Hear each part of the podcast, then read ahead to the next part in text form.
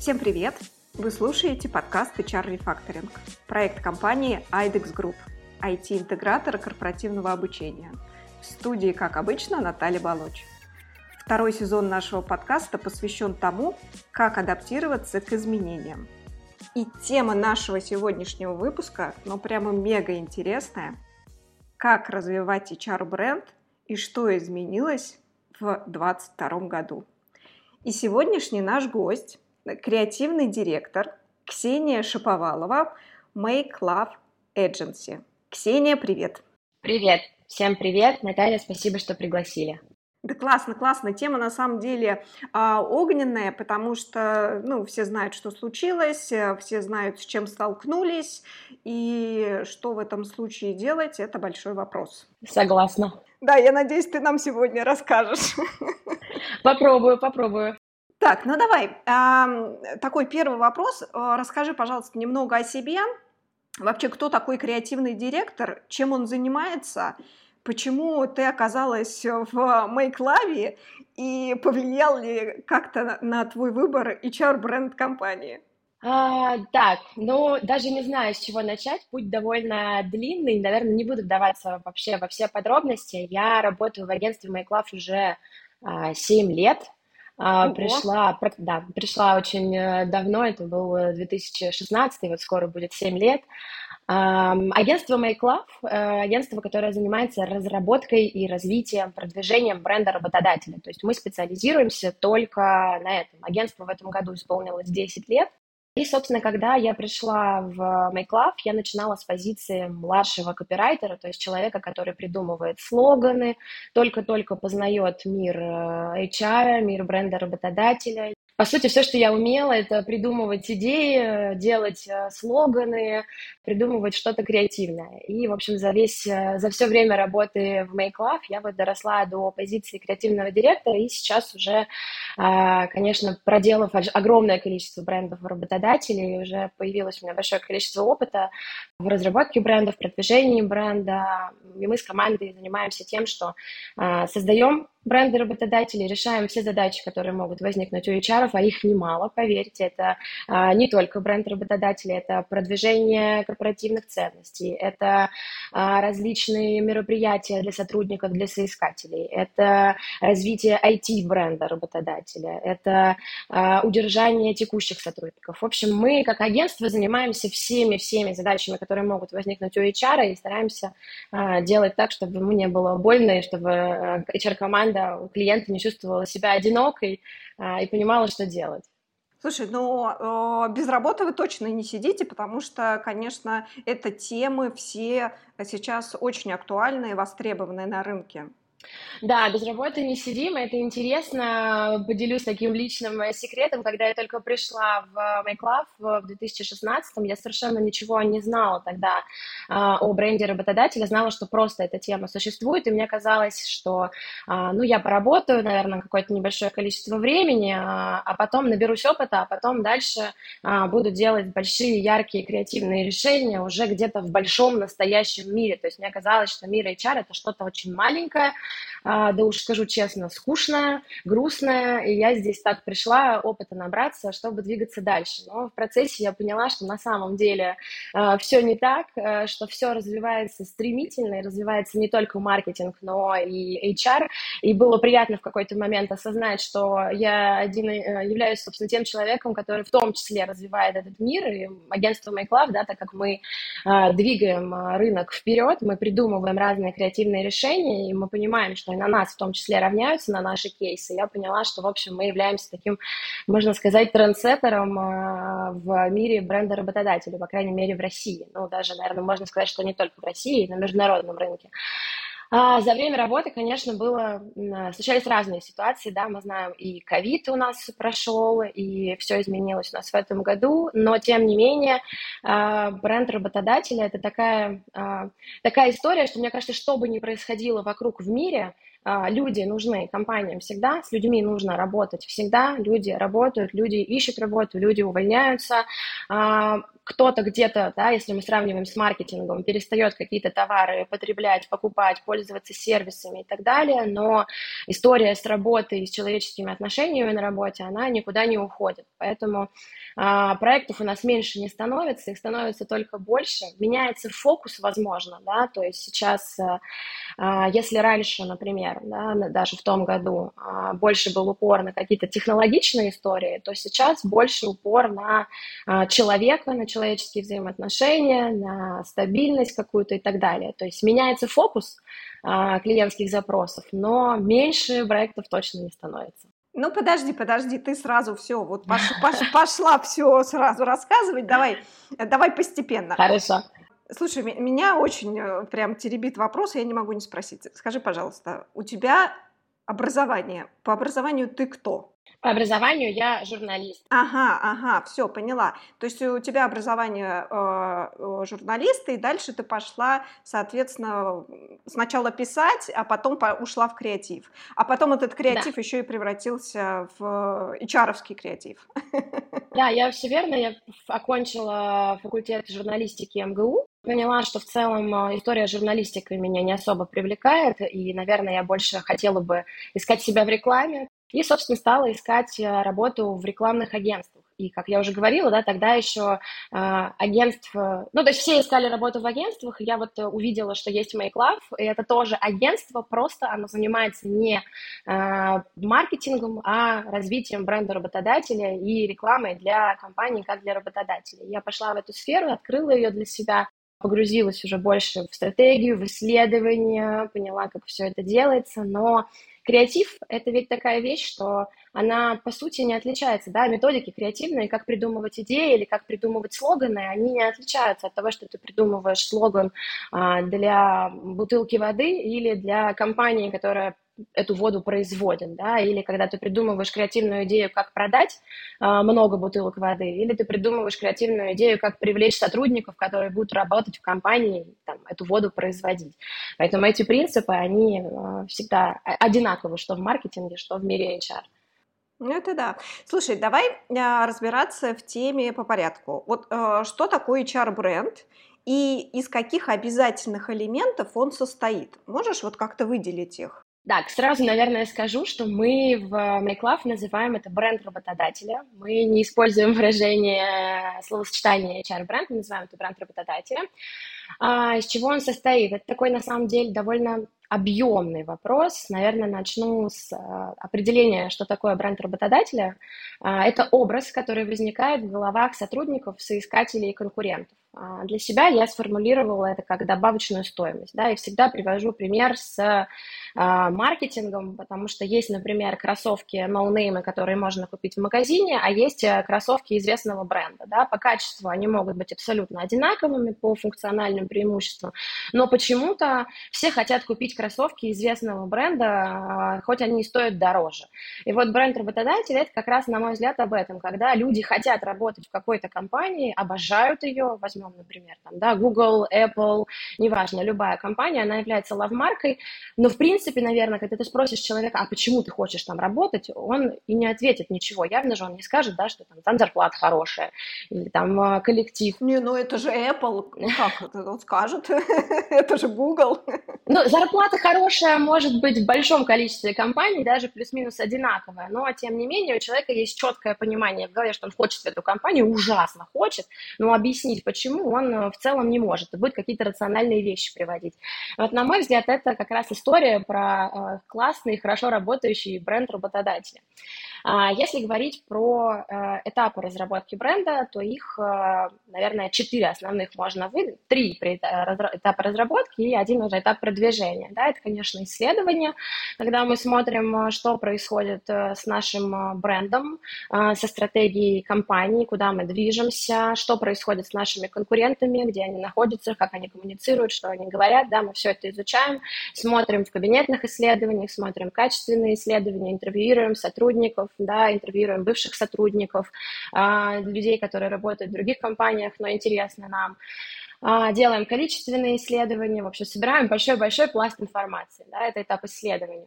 А, после этого у нас начинается этап э, стратегии, когда мы а, формируем ту самую суть бренда, про что же мы, да, как бренд. То есть мы большое количество информации, данных, полученных на этапе исследования, должны переварить и упаковать в пирамиду бренда, в бренд-хаус, можно как угодно это называть, но на вершине у нас всегда суть бренда. Да, это короткая фраза, про что мы как бренд. И дальше, когда мы это все утвердили, согласовали, поняли, согласились с этим, мы переходим к третьему этапу, к этапу самому субъективному, но, на мой взгляд, самому интересному, это этап креатива когда нужно упаковать нашу суть бренда и наши сухие стратегические э, фразы, наши преимущества в креативную оболочку интересную, которая зацепит целевую аудиторию и, в общем, мотивирует их э, приходить к нам в компанию, либо совершить любое другое действие, которое мы ждем от аудитории. А почему самый субъективный этап и всегда самый тяжелый, вызывающий больше всего, э, наверное, таких вопросов у клиентов? Потому что если в этапе исследования и стратегии все четко и понятно, понятно, да, то есть есть понимание, да, нет, есть методология, есть четко, четкие ответы на интервью, и четко каждая последующая фраза или каждое там, следующее действие, оно вытекает логично из предыдущего. В этапе креатива такого нет. Есть люди, есть человеческий фактор и есть субъективная история. Нравится, не нравится. Да? Можно на одну и ту же суть бренда придумать а, ну, по крайней мере, там штук 10 на моей памяти есть, когда мы делали 10 разных креативных, mm-hmm. креативных платформ, слоганов, это Обалдеть. 10 разных, да, визуальных а, концепций бренда, и все это не заходило по тем или иным причинам, и в какой-то момент мы уже начали переживать, что, наверное, у нашего клиента уже скоро закончится терпение, но, слава богу, нет, нас верили до конца, и мы сделали тот креатив, который удовлетворил всех и долго успешно работал, это был бренд работодателя основателя компании IKEA, а, которым мы очень гордились в свое время, да и в целом да, даже сейчас, когда ты смотришь по прошествии большого количества времени, понимаешь, что это действительно была классная работа, и не зря так долго, так долго делали. А, после того, как мы разработали сам бренд, да, креативную платформу, у нас есть э, гайдбук, у нас есть документ, в котором все это описано, у нас есть описанная суть бренда, у нас есть понимание, кто наша целевая, у нас есть наши слоганы, наши смыслы, которые мы доносим до аудитории. А, и на этом разработка бренда заканчивается. И после этого важно не положить этот э, файлик э, куда-то на рабочий стол, да, как это бывает, или как бывает, давайте мы сделаем бренд и обновим вакансии где-нибудь на сайтах-агрегаторах. И на этом все заканчивается. И вот это прям грустная история, потому что как бы бренд есть, но о нем никто, кроме рабочей группы, и, в общем-то, и не знает. А, и здесь очень важно этап следующий, это этап продвижения бренда, это как раз этап коммуникационной стратегии, когда мы делаем план, да, зная, кто наша целевая, зная, где она находится, зная, чего она хочет, зная цели компании, чего мы хотим. Мы хотим нанимать, или мы хотим имидж, может быть, менять, да, потому что бренд работодателя – это не только история про найм, это еще история про то, чтобы поменять имидж, это история про то, чтобы удерживать текущих сотрудников, это история про то, чтобы выходить на другие рынки. В общем, это зависит от того, да, какие планы а, бизнеса.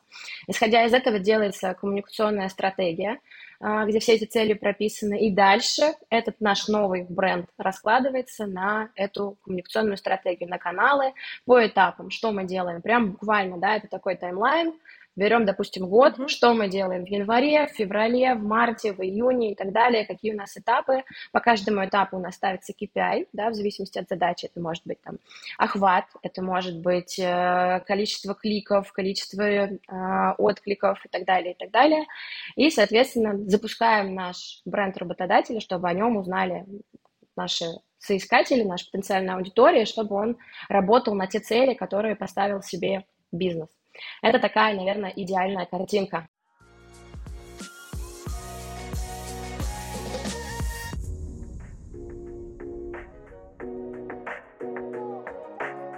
Ксюша, у меня, у меня куча вопросов. Ага. А, значит, а, ну, как я понимаю, это а, работа в долгую с любым клиентом. То есть э, это не так, что три месяца мы поработали и дальше э, э, запулили, и, идите, угу. стратегию мы вам разработали. Это год, как я понимаю, минимум.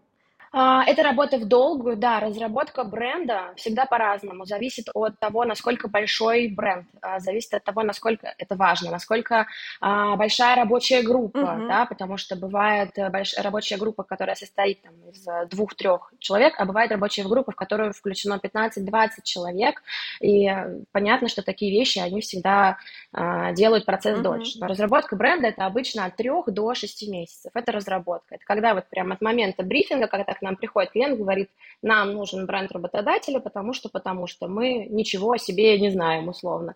До момента, когда мы отдаем mm-hmm. гайдбук, говорим, вот, вы теперь про это, вы знаете про себя все, а, можно идти с этим дальше работать. Это вот от трех месяцев до шести месяцев. А дальше, конечно, начинается этап уже коммуникационной стратегии, вот долгосрочного планирования. Можно планировать на полгода, можно на год, можно на два. А, и да, это такая игра в долгую, когда результаты первые, такие прям действительно хорошие, а, ты быстро не увидишь. То есть тут нужно подождать. А вот дальше по маркетинговой стратегии. Вы в компании тоже этим занимаетесь? Коммуникационной стратегии, конечно. И при этом это может делать э, сама компания, если у них есть отдельное отдел, и они как бы э, сами с усами, э, они тоже могут этим заниматься самостоятельно, верно? Да, конечно, они... Да, да, мне кажется, так или иначе в любой компании это есть, это может называться по-другому, это может быть планирование, это может uh-huh. быть... Иногда мы встречаем это как план мероприятий, в которые входят не только мероприятия. По сути, что это, да? Это э, распланированная, э, распланированная вся активность компании, как бренда работодателя в течение какого-то периода времени, там полугода или года, да. Это не только мероприятие, uh-huh. это работа с социальными сетями, это работа с различными digital э, event ами, да, онлайн, это и офлайн, это и работа с сотрудниками, это и какое-то присутствие, в том числе выхода, да, если мы говорим про пиар, может быть, какие-то интеграции YouTube-канала, uh-huh. участие в подкастах, все-все-все, любые коммуникации, которые могут быть, да, и они, как правило, у HR, э, у группы, которая занимается у клиента брендом работодателя, есть этот план и есть понимание, зачем это все делается. Просто мы в агентстве, э, как правило, смотрим на этот план и э, коррелируем его с теми целями, которые у нас были изначально в брифе, и можем предложить какие-то дополнительные истории или вообще новые, на которые никто никогда не смотрел, потому что не думал, что это может помочь. А мы, например, выяснили, что наша аудитория сидит в Телеграме, и вот тут надо активно что-то делать, потому что мы можем это делать, и мы вот предлагаем различные интеграции, активации, креатив уже именно в этой площадке.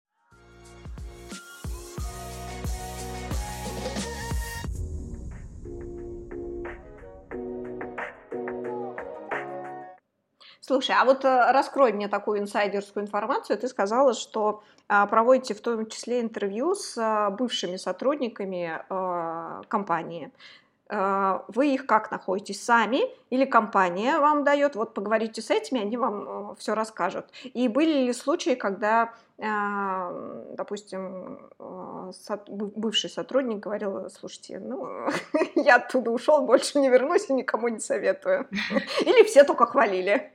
Конечно, перед тем, как делать исследования и общаться с людьми, мы это делаем не сами, да, исходя из того, кого мы нашли, а мы, конечно же, согласовываем дизайн исследования, то есть четко определяется, а, кто будут эти люди, исходя из запроса мы понимаем, где-то, возможно, нам не нужны бывшие сотрудники, а где-то клиент нам настаивает, что нужно побеседовать и сам предоставляет информацию о том, что вот есть у нас такие uh-huh. люди, с ними связываемся уже и их интервьюируем, то есть, да, бывшие сотрудники это не must-have для каждого исследования, это все заранее согласовывается и обосновывается обосновывается необходимость вообще этих мероприятий. Угу, угу, поняла, спасибо. Так, ну, э, без сильного э, бренда работодателя компания не может надеяться на благополучие в долгосрочной перспективе, это, в принципе, понятно.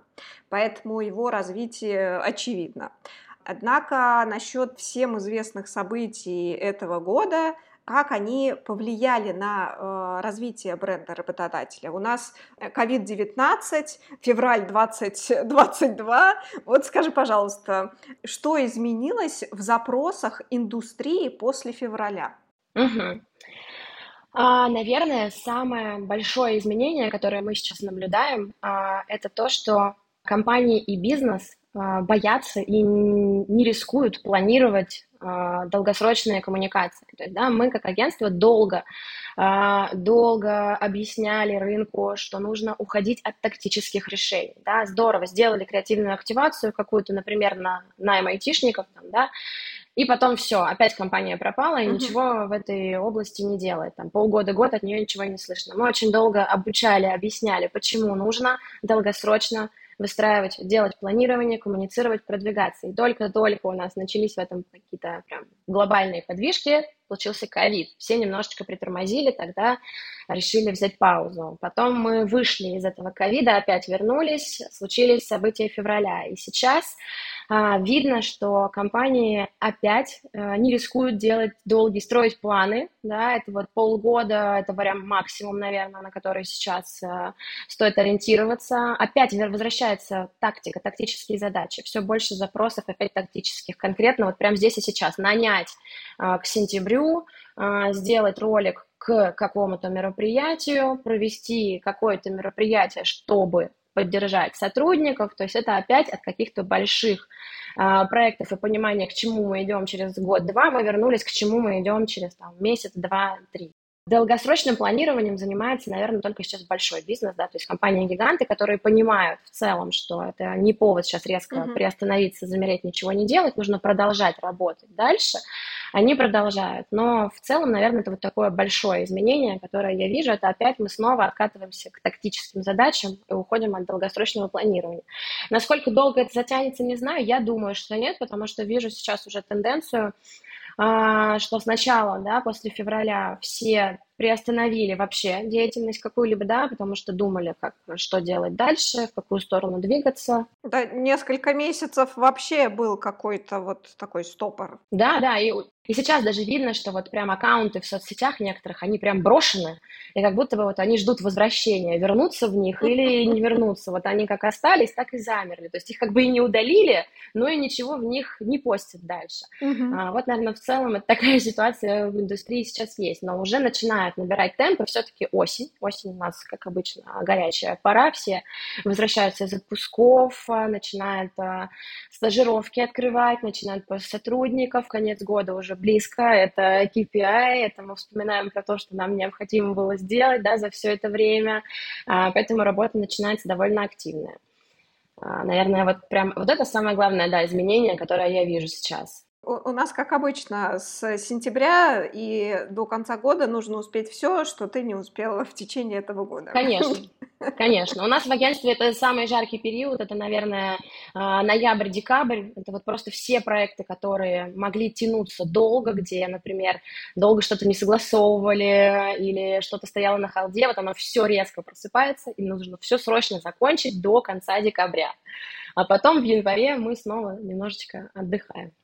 А, еще, наверное, вот если говорить про тренд, да, что изменилось, э, сейчас э, поняла, что это еще работа с IT-компаниями, потому mm-hmm. что э, IT-бренд работодателя в целом актуален в последние годы, но в связи с событиями февраля а, произошли, конечно, разные изменения. Кто-то релацировал сотрудников а, за границу, и есть запросы, в том числе на поиск привлечения айтишников за рубежом, уже не только в России. Ну и продолжается, конечно, тренд на разработку и развитие бренда работодателя IT именно в России. Особенно мы помним, да, что после того, как а, правительство объявило о некоторых льготах для IT-компаний, их и в целом до этого да, было довольно много. У нас что не компания, то IT, то технологии и так далее. Теперь, да, теперь их становится еще больше. А, поэтому, да, это тоже такой часто запрос. Да, если ты раньше думала, что Почта России и Сбербанк — это почта и банк, то это на самом деле IT-компания. Сегодня, да, можно добавить тех после э, названия, и все, ты технологичная компания, у тебя работают айтишники. Это да.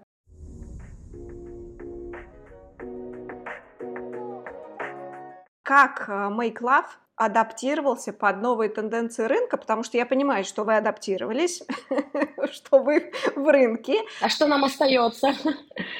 Без вариантов, э, как, впрочем, и любой компании. А, может быть, что-то изменилось э, в подходе. Я уверена, что, наверное, изменилось. А, может быть, как-то изменился перечень услуг или подача этих услуг у вас в компании. Расскажи, пожалуйста. Угу. У нас в агентстве есть э, наша ценность, одна из самых таких, наверное, важных для нас, это темп. Э, мы всегда работаем в темпе. Э, история с агентствами – это всегда очень быстрый темп работы. И, наверное, сейчас этот темп стал еще быстрее, и что важно, а, это даже скорее не, не то, что нужно быстро работать, да, именно руками, нужно быстро перестраиваться, а, нужно быстро, нужно быть более гибкими. Бывает такое, что запрос изначально от клиента был один, бриф один, да, мы взяли его в работу, бриф это наш документ, по которому мы идем, и мы уже проделали часть работы, и через там две недели, три недели выясняется, что у нас другая задача, и то, что мы сделали, а, на 50% нерелевантно, потому что задача поменялась в процессе. И в такие моменты важно не наверное, не унывать, не падать духом, а понимать, что нужно быстро перестроиться, да, не так, что, ой, все, я сделал все зря, моя команда все сделала зря, ну вот опять там, да, нужно быстро, нет, там, не получилось, окей, давайте мы сейчас передумаем, подумаем, как это перекрутить, докрутить, повернуть с другой стороны, да, подать и так далее. И вот эта история про то, что нужно быть гибкими, адаптивными и быстро уметь принимать решения э, и понимать клиента, потому что э, иногда может казаться, что клиент, э, да, это вот одна сторона баррикад, ты на другой стороне баррикад, и у вас как такое противостояние. Я говорю, нужно одно, клиент говорит, нужно другое, и вот здесь важно доносить и до команды и понимать четко самому, что вы плывете в одной лодке, и ваша задача делать качественный продукт. И те трудности, которые возникают, они возникают не потому, что кто-то а, кто-то плохой, или кто-то хочет вставлять тебе палки в колеса, или кто-то был невнимательный и невнимательно заполнил бриф, а потому что бизнес меняется, все меняется, и это происходит так быстро, что и задачи на стороне клиента, его бизнес очень быстро меняются. Поэтому и нам приходится под это подстраиваться, адаптироваться. Если говорить про, про услуги, да, поменялось ли что-то, у нас э, большой стратегический э, отдел, и он у нас растет, потому что стали, наверное, более осознанно э, компании подходить именно к исследованиям, к этапам исследований и стратегии. Да? Если раньше считалось, что, ой, да мы знаем все в целом, вот мы там сами поизучали, провели пять интервью, э, вот давайте креативно это сделаем, то сейчас есть понимание, что нужно все-таки, наверное, привлечь специалистов, провести действительно качественное интервью на хорошей выборке, а, сделать гипотезы, протестировать эти гипотезы, да, собрать обратную связь и уже потом уходить в креатив, потому что часто у нас были ситуации давно, когда э, стратегия э, исследований явно там были не того качества, которого должны быть, мы делали на это креатив, а потом, ой, а что-то у нас не работает креатив. А логично он не работает не потому, что он плохой, а потому, что он основан на том, что, видимо, было нерелевантно а, для целевой аудитории. И вот, э, наверное, что я сейчас тоже вижу, что люди, клиенты, именно готовы, вот наконец-то прям готовы тратить время и деньги на исследование и на стратегию, изучать, чтобы потом делать реально то, что будет жить годами, а не там несколько месяцев. И мы тоже уделяем это, этому большое внимание, то есть именно изучение людей, поведение людей, поиск инсайтов, потому что человек все-таки он в центре всего. И чтобы делать то, что действительно будет работать и запоминаться, нужно очень хорошо знать аудиторию, понимать, где она, что она, а, чего любит, чего не любит, чего боится, чего хочет и так далее. Ну вот я тебя слушаю и понимаю, что рынок бренда работодателя, он все-таки уже не молодой и перешел в такую стадию зрелую, когда действительно компании понимают, для чего они заказывают эту услугу mm-hmm. в долгосрочной такой перспективе. И по поводу э, гибкости и по поводу того, что не стоите на месте, на одной из конференций, по-моему, HR-конференции, слышала очень хорошую такую фразу, э, историю, точнее, про двух лягушек, которые случайно попали в миску со сливками. А одна лягушка барахтала-барахталась, э, устала, все, утонула. А вторая лягушка, она барахталась, очень сильно барахталась лапками, барахталась-барахталась, и взбила эти сливки, она превратилась э, в а, такие густые сливки, сметанку, и ей удалось оттуда выбраться из этой банки. Ну вот мы сейчас э, все на рынке, все компании, как эти лягушки. И главное, чтобы а, мы оказались теми лягушками, которые да. постоянно лапками взбивают эти сливки. Да, я, я всегда считаю, что главное продолжать что-то делать. То есть главное не останавливаться, нужно нужно двигаться в любом случае, да, если сейчас кажется, что мы откатились немножко назад. У меня было такое личное мое ощущение, что мы немножечко сейчас как бы откатились назад. Mm-hmm. То есть мы долго, да, вот ты сказала, рынок зарождался. Мы действительно в России молодой рынок, он моложе, чем рынок а, в Европе, в США. Это не значит, что он плохой, но он действительно появился позже. И а, мы вот так бежали, бежали, бежали, догоняли, и как будто бы немножечко сейчас откатились назад. Но я не склонна по этому поводу сильно переживать. Я уверена, что уже сейчас даже появляются какие-то пути э, развития, и все равно мы куда-то продолжаем двигаться, то есть не будет такого, что э, мы отстаем на много лет э, от всех, нет. Если посмотреть в целом на э, бренд работодателя за рубежом, а у нас есть в этом опыт, потому что мы и сами принимали участие в международных фестивалях именно по бренду работодателя и в лондонских фестивалях, и э, мои коллеги принимали участие в жюри, то есть отсматривали большое количество работ, работ, брендов работодателя, различных видеокейсов по работе с сотрудником и так далее. И в целом, если смотреть именно на уровень креатива, то уровень креатива России выше именно в бренде работодателя, чем в Европе и в Америке. Это действительно так. Если вы мне не верите, можете посмотреть а, портфолио агентств а, различных, которые занимаются именно брендом работодателя за рубежом. А это, кстати, тоже интересно, да, если посмотреть в мире этих агентств, их много. В одном только Лондоне будет там порядка 20. В России я, кроме MyClub, не знаю именно вот агентств, которые занимаются только брендом работодателя, что еще раз подчеркивает, что индустрия у нас э, довольно молодая. Но, тем не менее, мы движемся вперед, и я считаю, нужно продолжать что-то делать, и в конце концов кризис – это действительно лучшее время для того, чтобы сделать какой-то качественный э, скачок вперед, э, шаг вперед, и он непременно будет, нужно просто продолжать работать. Слушай, ну то, что в России живут э, самые креативные, самые талантливые, самые замечательные люди, вот лично я в этом уверена на тысячу процентов. Мне ничего да, да, даже доказывать не нужно.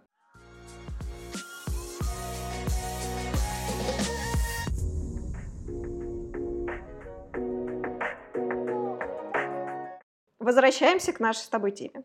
Один из этапов работы над брендом работодателя – это разработка коммуникационной стратегии. А, события февраля закрыли для нас несколько, ну, крайне популярных, я думаю, что самых популярных социальных сетей. В особенности у поколения Y, поколения Z.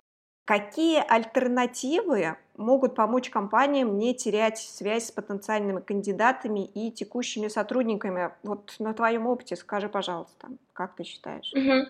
А, интересная тема, интересный вопрос. Я, наверное, буквально месяц назад э, решила посмотреть на себя, посмотреть на свое поведение, а что вот изменилось, э, когда понятно, что у меня остались все эти соцсети, да, все мы знаем, как можно туда зайти, используя VPN и так далее, но а, я стала меньше времени проводить в них, гораздо меньше. Это прям заметно. И при этом экранное время телефона меньше у меня не стало.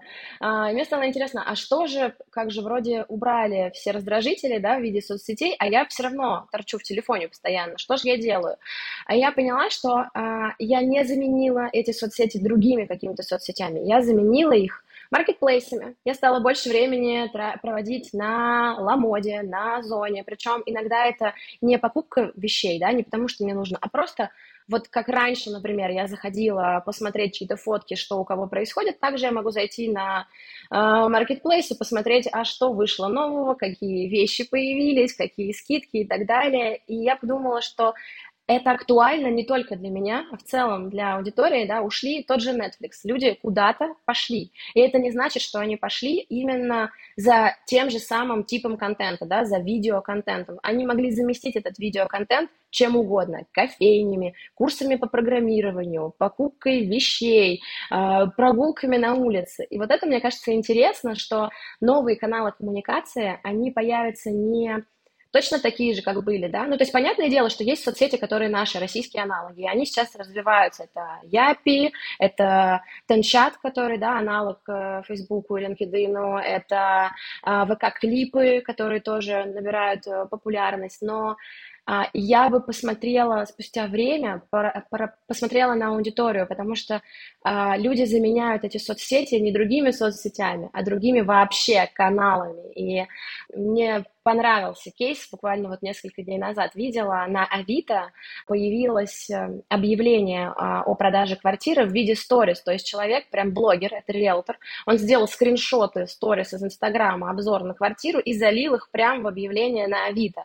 И вот, вот классный ход, то есть, да, мы просто взяли и использовали площадку Авито в качестве соцсетей, об этом написали все, и таких кейсов, э, я думаю, будет все больше, то есть, в принципе, Marketplace, все, и Озон же, как мы помним, тоже говорил, что, а, я не знаю, вот они сейчас делают это или нет, но я помню, что говорили, что на своем маркетплейсе, на их маркетплейсе можно будет размещать рекламу других э, компаний и в том числе и брендом работодателя туда нужно и можно встраиваться. Поэтому я думаю, что э, понятно, что в соцсети есть другие, но будут появляться вообще неожиданные для нас каналы. Ну, условно, это может быть, не знаю, небо, асфальт, э, потому что люди вышли на улицу, это могут быть образовательные курсы, кто знает. А может, кто-то стал почту читать активно, и старые добрые рассылки снова вернутся э, к нам в тренд. Слушай, а все-таки вот если сузить и говорить про потенциальных кандидатов да, и текущих сотрудников, то э, где происходит с ними больше общения? Ну вот я со своей стороны вижу, что э, активизировался и прям был бум, э, да и сейчас продолжает это Telegram. Если говорить про корпоративные коммуникации, то здесь корпоративные порталы, допустим, тот же самый чат Bittrex24, mm-hmm. Как ты думаешь, а, все-таки где сейчас а, с потенциальными кандидатами а, можно общаться? Ну, я не думаю, что это можно делать на Озоне. Если можно, расскажи как, пока мне это в голову не пришло. У нас э, была одна из идей про marketplace как раз, да, вот сейчас сказали, у нас была одна из идей сделать а, разместить объявление о продаже офисных предметов мебели, столов, стульев и так далее, но в этих фотографиях и в описаниях сделать описание конкретной вакансии, что, например, человек сидел на этом стуле, работал за этим столом три года, теперь он вырос, он переехал в другой офис, он, э, не знаю, стал руководителем, поэтому вы место вакантное, ты можешь прийти э, на работу в эту компанию. Вот пример э, необычного использования, да, каких-то непривычных нам каналов. Если мы говорим про соцсети, ну, конечно, Телеграм. Телеграм сейчас э, это все, это каналы, это чаты бесконечные по поводу EBS, это и профильные сообщества. Он и до этого был, да, но, как мы знаем, э, переехали у нас и блогеры, и сейчас, ну, каждая компания имеет э, какой-то свой канал. Не всегда понятно, зачем туда нужно подписываться, почему я должна туда подписаться, это уже отдельная тема, но э, какие-то каналы имеют. Некоторые э, остались компании, присутствуют в тех соцсетях, которые оказались заблокированы и продолжают их вести. И в целом если компания может это позволить, да, если нет запретов от э, глобалов, от э, руководителей и так далее, они продолжают это делать вполне успешно. А если нет, то да, это Telegram и это ВК, как будто бы сейчас так вернулась к нему э, новая жизнь. Даже я вот смотрю на своих коллег-профессионалов, уже довольно опытных, как они судорожно удаляли э, фотографии из э, альбомов ВКонтакте, открывали свои страницы, убирали следы там какой-то молодости, отдыхов в Турции, потому что стали активно добавляться и коллеги, и друзья все ВКонтакте, но я думаю, что все равно контакт в этом плане, он больше ориентирован на вот привлечение именно молодежи. Так всегда было, на привлечение молодой аудитории, такой прям юной студентов. Если мы говорим про IT, то это, то это Telegram по большей части, в, любой, в любом виде, квестов, чатов, каналов, но это Telegram. А Яндекс.Дзен сейчас э, тоже набирает обороты. А, давно уже мы смотрели на этот канал. На мой взгляд, он не выстрелил так, как должен был, как, так, как мог выстрелить, и уже не выстрелит. Возможно, я ошибаюсь, но я в целом смотрю на Дзен, и статистика Дзена, да, хоть они говорили, что а, это разная аудитория, там от 25 и выше, но то, что я вижу сейчас, это скорее более возрастная аудитория, то есть, например, мои родители читают на цели статьи, там, что как собирать грибы, как морозить ягоды, но с точки зрения коммуникации именно с молодыми специалистами а, в бренде работодателя потенциала пока в Яндекс.Дзене я не вижу, возможно, что-то изменится.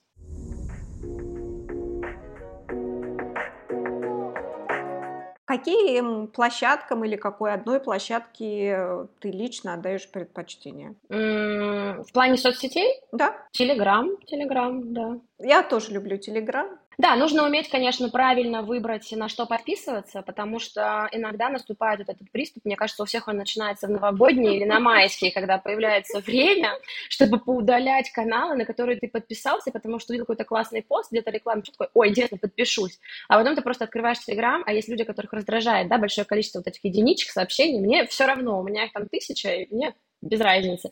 Но есть люди, которых раздражает, и они начинают все это пролистывать, чтобы все это прочитывать. И в какой-то момент ты понимаешь, что ты подписан на просто сотню каналов, которые часто дублируют информацию, даже если мы говорим про э, бренд работодателя, да, про какие-то профессиональные HR-сообщества, ты понимаешь, что в целом одну и ту же новость могут гонять с разных сторон по всем э, да, каналам. Да, да. И лучше уж выбрать какой-то один источник, это касается там и новостей, и креативности, и всего-всего. И быть на него подписанным, иначе просто можно с ума сойти от обилия каналов. Ну да, согласна. Слушай, ну я Телеграм обожаю за его стикеры. Я вообще фанат стикеров. В первое время, когда я только туда зашла, кто со мной общался, неважно, это мои а, коллеги, это клиенты, э, неважно. Вот я прям забрасывала всех стикером по, по любому поводу. Потом люди э, к этому уже привыкли. Я немножко поутихла в своих э, стикерских фантазиях.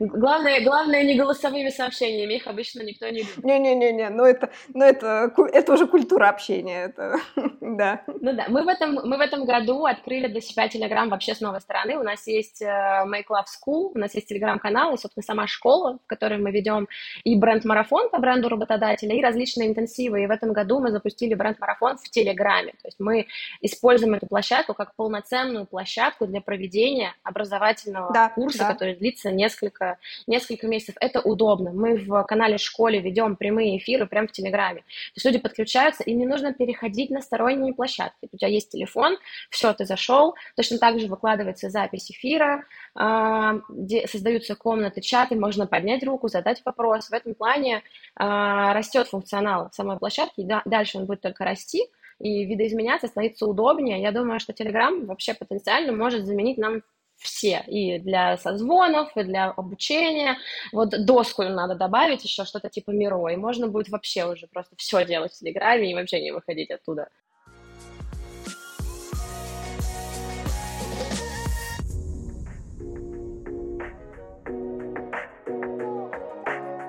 Наша традиционная рубрика, а, о которой можно догадаться из названия «Факап». Раскрой, пожалуйста, нам какой-нибудь яркий факап из э, креативной отрасли или из твоего личного опыта работы с э, брендами работодателя? Поделись, пожалуйста. Вообще, мне кажется, жизнь агентства, она состоит всегда из факапов, просто обычно о них не принято говорить, и так как мы их довольно часто видим и совершаем, мы к этому проще относимся, да, то, что глобально для человека может, о боже, какой кошмар, и человек по этому поводу сходит с ума, у нас это, а, да, ну тогда давайте быстро переделаем, исправим что-то еще. А, наверное, из таких, э, из того, что я помню неожиданного для нас, э, это была, у нас был кейс для МТС, мы делали а, по продвижению а, бренда работодателя, по продвижению, нам нужно было а, привлечь айтишников в Краснодаре. Регион довольно сложный, Краснодар сам по себе, плюс летом а, многие предпочитают уезжать на подработки на моря или еще куда-то. В общем, нужно было привлечь а, ребят, вообще в целом рассказать, что МТС технологичная компания. Тогда как раз начинался вот этот тренд, что да, мы все IT-компании. А, это, если не ошибаюсь, был 2018 год.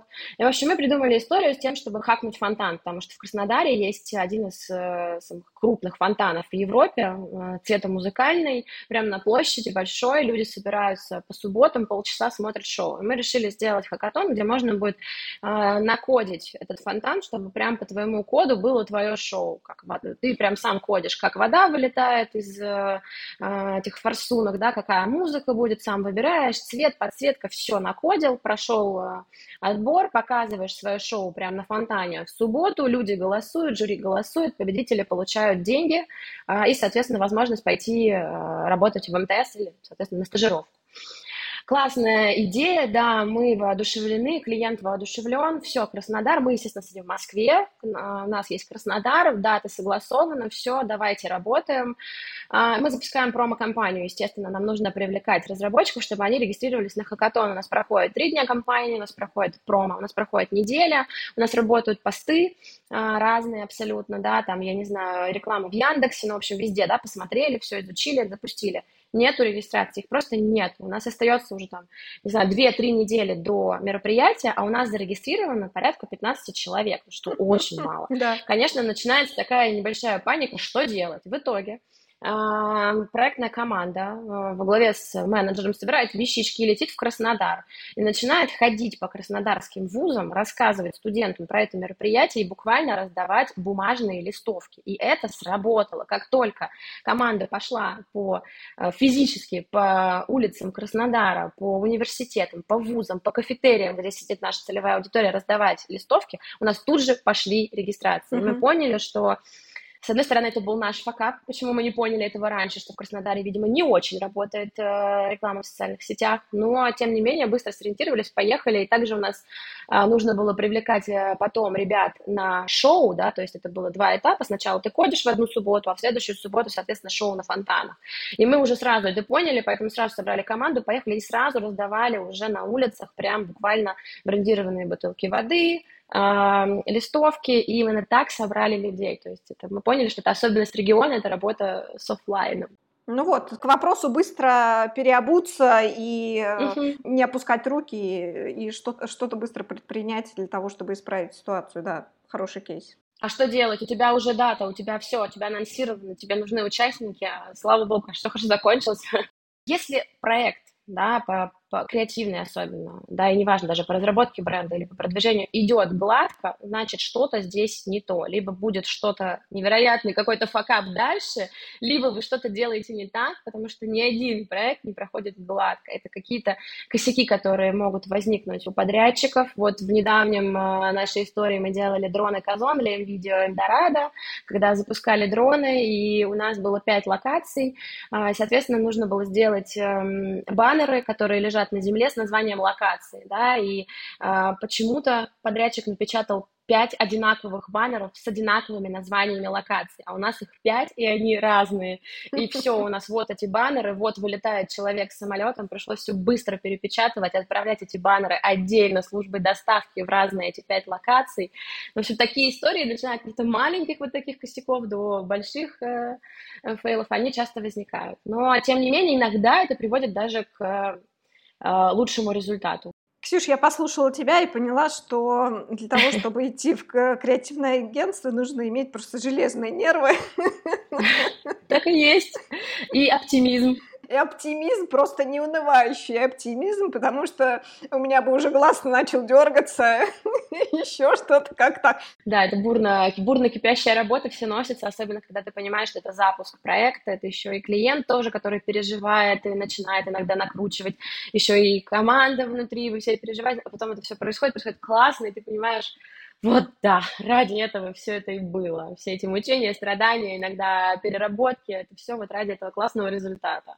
Слушай, а после э, вот э, того, как сдаете проект, отмечаете внутри команды сдачу? Или нет? Или вот так? Ну, ребята, все нормально, мы крутые, сдали, все супер, идем дальше. Отмечаем. А, мне кажется, у нас такая команда, что в целом мы любим отмечать э, все, что угодно, даже маленькие этапы проекта, да, отмечаем по-разному. А, у нас вообще традиция, у нас в офисе есть бар, в каком бы офисе мы ни находились, мы строим круглый, круглую барную стойку, и это место сбора для всего офиса. Это не значит, да, что нужно постоянно пить, нет, там отмечают дни рождения, там, например, летом делаются смузи, арбузы, пиццы и так далее, то есть это такая точка притяжения для всех. И Иногда бывает, ты идешь, ребята стоят, например, с шампанским, например, и ты думаешь, а что, что, что случилось, спрашиваешь, они мы сегодня проект защитили.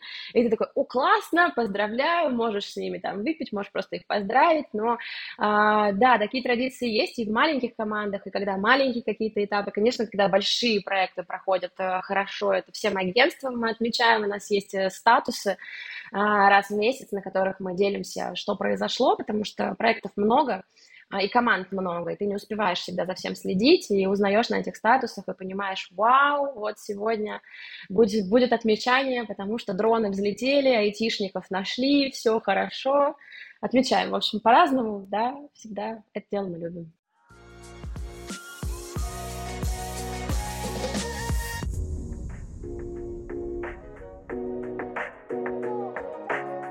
Расскажи мне, пожалуйста, может быть, что-то такое запоминающееся в этом году по кейсам. Угу. Я э, слышала про кейс Додо. Вот расскажи мне, пожалуйста, как пример.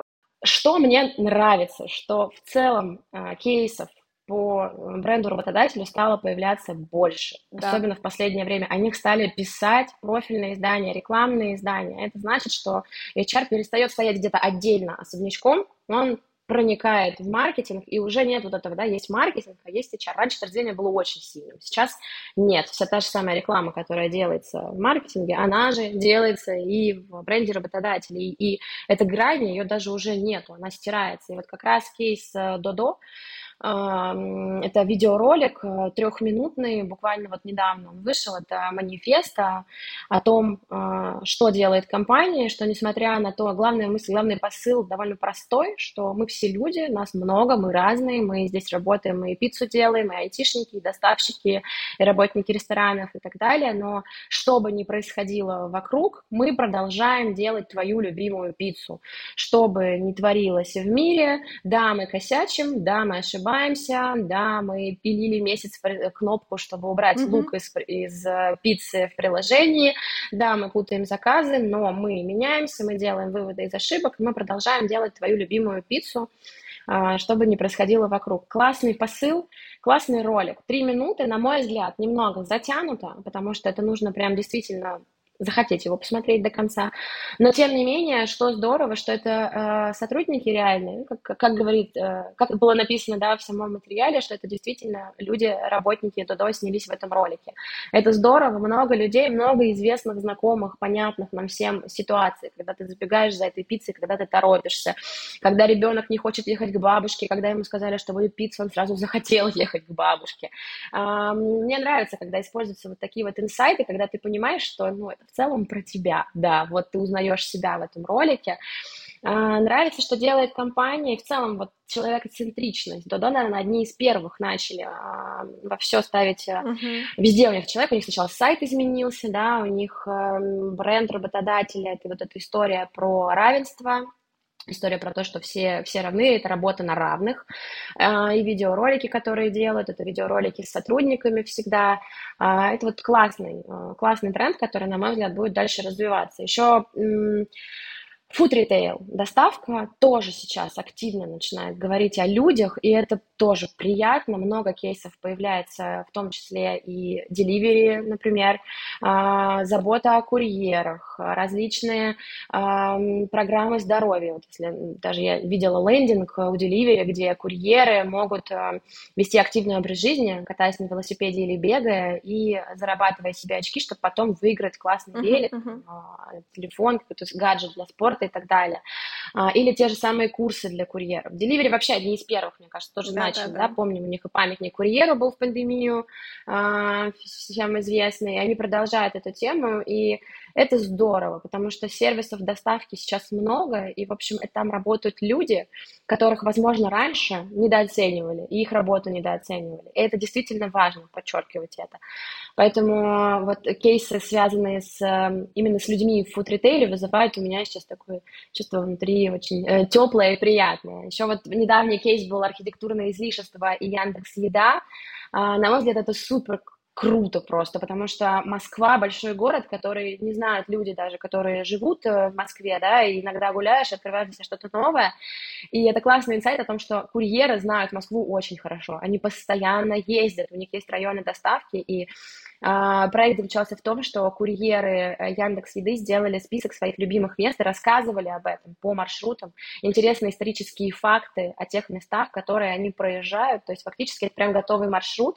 Ты можешь э, найти его и прям пойти посмотреть на те достопримечательности, на те дома, которые видит курьер, когда доставляет еду, и узнать что-то интересное. Такие интересные проекты, классные проекты. Таких проектов должно становиться больше. Слушай, ну а архитектурные излишества и Яндекс Еда, это у них была коллаборация, правильно я понимаю? Да. И вообще сейчас некий тренд на коллаборации между брендов. Вот что ты со своей стороны скажешь? Я его, я его вижу как со, со стороны немножко uh-huh. другой рынка. А, ты как внутри этого креатива. А, насколько можешь вообще подтвердить вот эту тенденцию, этот вектор, который мне да. кажется, сейчас очень хорошо прослеживается на рынке. Да, коллаборации есть, бренды объединяются, много, объединяются не только по два, объединяются по три, по пять, а, потому что проблемы Ого. схожи, проблемы схожи, и решать их проще иногда вместе. С точки зрения человека, который работает в агентстве а, и делает эти коллаборации, я могу сказать, что это всегда нервотрепка. Это сложно, потому что а, когда ты работаешь с клиентом, у тебя один клиент, когда ты делаешь коллаборацию, у тебя их минимум два, у каждого какие-то свои «хочу, не хочу», «можно, не можно», сюда логотип, туда логотип. И тебе нужно лавировать между этим всем, чтобы всем угодить. Поэтому это всегда сложно. И мы, когда понимаем, что нам предстоит коллаборация, ну, выдохнули, сбрались. Да, поехали. А, но с точки зрения именно работы с брендом, это классно, потому что можно решить э, можно сразу э, одним выстрелом двух зайцев, как говорится, убить. Можно и себя показать, и проблемы свои решить, и сделать, например, это подешевле, привлечь побольше людей, используя ресурсы там, да, второго бренда. Тут нужно прямо, чтобы был идеальный, э, идеальный матч. Из тех коллабораций, которые вот были, наверное, недавние, мы в том числе делали коллаборации, например, для объединенной металлургической компании, это компания ОМК. А, вот буквально конец прошлого года, начало этого года, это разработка нового бренда, бренда работодателя, развитие это взаимно. А, и, соответственно, мы поняли, что наши, сделали коммуникационную стратегию, поняли, что наша основная задача это бороться с тем, что профессия а, человека, который работает на заводе, кажется непопулярной, неинтересной, чем-то устаревшим, и люди, которые живут в городах крупных, да, они считают, что люди, которые живут, например, вот в городах, где есть производство, это что-то, ну, из Советского Союза. Они не модные, не uh-huh, знают ни uh-huh. как одеваться, не смотрят там видосов, э, ютубов, тиктоков и так далее, и так далее. А, и наша задача была показать, что на самом деле это не так, ребята, которые там работают, это такие же молодые, современные ребята в курсе вообще всего, что происходит в мире, с интересами, они все то же самое смотрят, все то же самое читают, и вообще это классная профессия. И мы поняли, что сделать это лучше всего как раз с помощью коллаборации. Причем коллаборации сразу довольно большой, то есть мы взяли Кружок, творческое объединение, это э, бренд, который делает э, в том числе и различную стильную одежду, худи, футболки и так далее. Mm-hmm, Взяли mm-hmm. Э, Рому Бантика, это современный художник, известный среди молодежи. И, соответственно, наша, наша компания ОМК объединили это все. Э, Кружок э, и Рома Бантик съездили на производство, пообщались с людьми, посмотрели, сделали вообще шикарные фотки, видео, сами офигели от того, как это масштабно, э, красиво, чисто, современно и так далее, вдохновились этим всем и сделали коллекцию одежды с авторскими принтами. А, и мы предложили нашим участникам, нашим соискателям потенциальным, вообще всем, всей аудитории придумать название для этой коллекции. Выбрали, соответственно, лучшие названия, э, назвали так худи, шарф, футболку и продавали это капсульная коллекция. Это было ограниченное количество вещей. В общем, коллекция улетела за неделю у нас.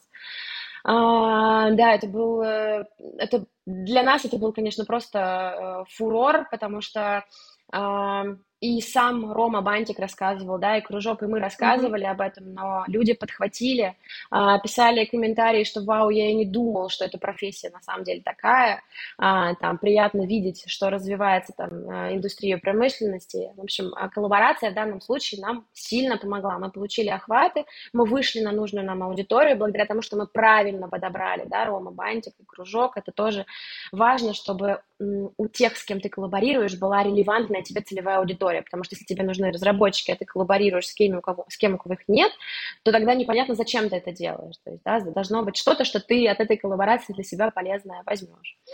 А, еще один тоже наш э, похожий, э, похожий в плане того, что это была коллаборация кейс, это дрона Казон для видео Эльдорадо. Здесь мы привлекали в компанию разработчиков, э, тестировщиков, показывали, да, что мы технологично тоже.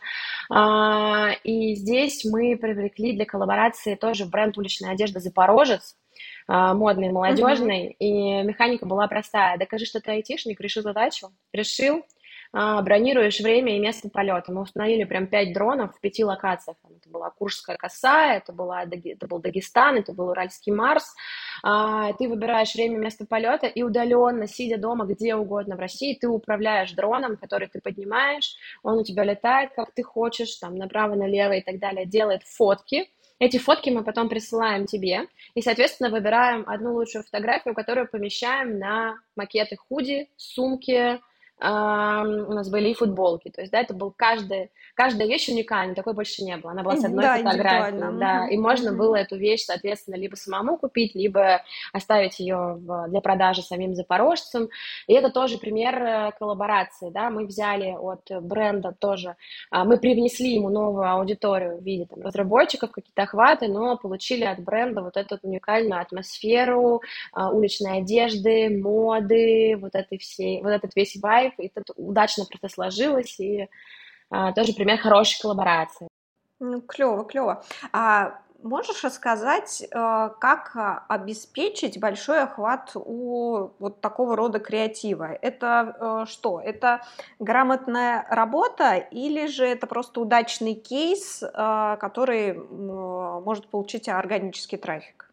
Охват — это всегда грамотная работа. Полагаться на то, что оно выстрелит само, глупо, потому что сейчас само выстреливает крайне, э, крайне редко что-то, то есть это либо подхватывают, э, опять же, какие-то известные компании, блогеры, паблики, либо нет, поэтому даже когда мы видим что-то и кажется, что это взлетело само, ой, как здорово, скорее всего, нет, это было грамотно спланировано, куплено, проплачено, просто подано так, что это, ой, завирусилось само случайно в интернетах. Так, э, так не бывает. Эм, эм, тут на самом деле логика простая. Чем больше бюджет, тем больше охват.